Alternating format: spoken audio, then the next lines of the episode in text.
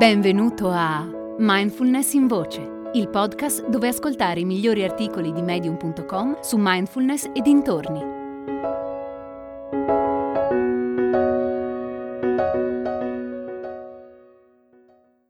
La mindfulness è solo l'inizio di Edward Zudlo.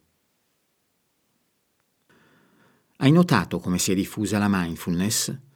La mindfulness è solo il primo passo di un percorso di trasformazione verso chiarezza, felicità e liberazione dalla sofferenza. Non credermi sulla parola, però. Buddha Shakyamuni, che ha dato origine alla pratica buddista e a molti filoni di mindfulness moderni, nei suoi insegnamenti ha detto che la pratica di mindfulness consiste nell'essere consapevoli del proprio oggetto d'attenzione.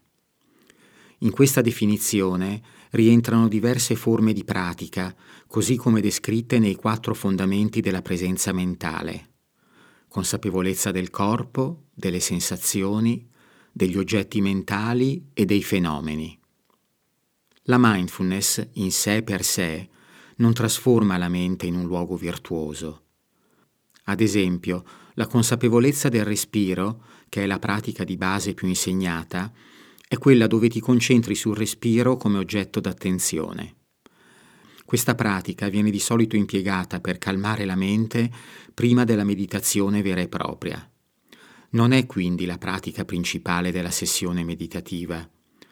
Il beneficio per il praticante di mindfulness sta nel fatto che mentre focalizza la sua attenzione sul respiro, alleggerisce la proliferazione mentale e porta mente e corpo in uno stato di maggiore lucidità e rilassamento. Come mai allora la mindfulness è diventata così popolare negli ultimi trent'anni? Alla base della sua esplosione ci sono diversi fattori interdipendenti. Ne elenco cinque che a mio parere sono fondamentali. 1. Le ricerche di John Kabat-Zinn e lo sviluppo del protocollo MBSR per la riduzione dello stress. I risultati medico-scientifici che ne sono emersi hanno evidenziato e reso popolari i benefici della pratica. 2. Le conferenze Mind Life organizzate in India dal Dalai Lama, che hanno promosso una maggiore integrazione tra scienza e meditazione più in generale anche la cresciuta popolarità del Dalai Lama. 3. La meditazione trascendentale e le ricerche ad essa correlate. 4. La diffusione dello yoga. 5. Il forte aumento nella nostra società di stress, confusione, insoddisfazione e disturbi dovuti a un deficit dell'attenzione, oltre all'abuso di dispositivi elettronici. Questi cinque fattori hanno svolto un ruolo di primaria importanza nella diffusione della mindfulness in Occidente. Ma se la mindfulness rappresenta solo il primo passo, cosa c'è dopo? Lo scopo principale di ogni tradizione meditativa e di ogni forma di mindfulness è la liberazione dalla sofferenza. In alcune tradizioni è la realizzazione dell'onniscienza, detta anche grande liberazione.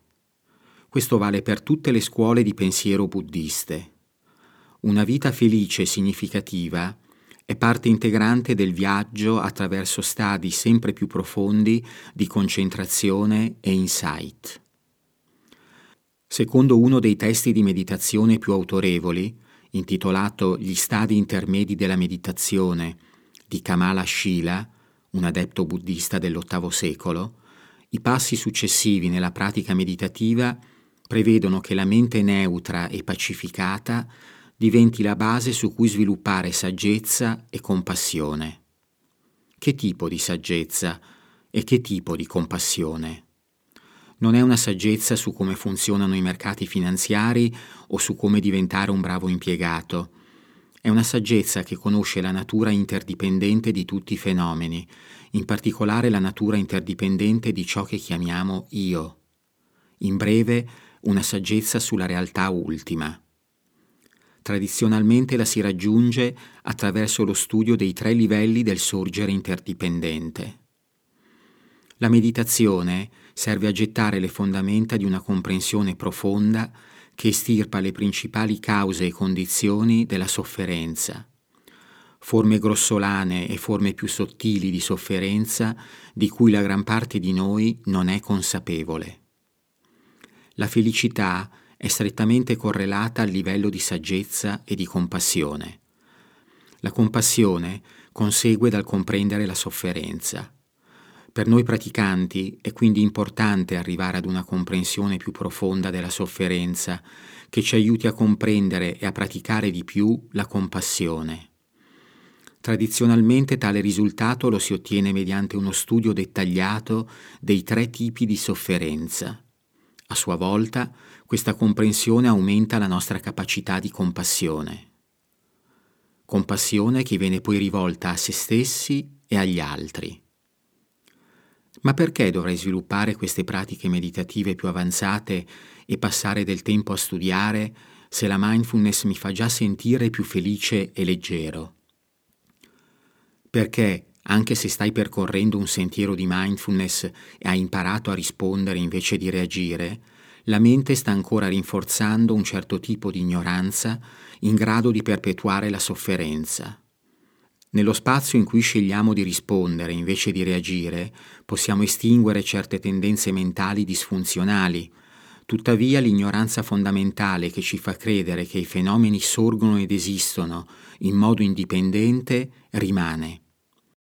L'aggrapparci a un sé solido e autonomo e il credere all'indipendenza di tutti i fenomeni costituisce una forma di ignoranza che può essere penetrata solo attraverso una comprensione profonda dell'interdipendenza e tale comprensione è frutto della meditazione.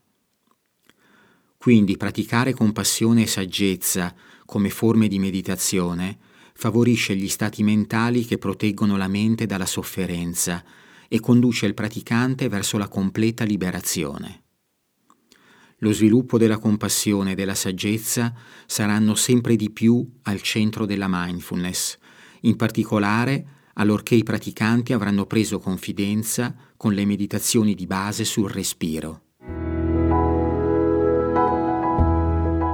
Hai ascoltato Mindfulness in Voce, il podcast di Mindfulness Bergamo, www.mindfulnessbergamo.net.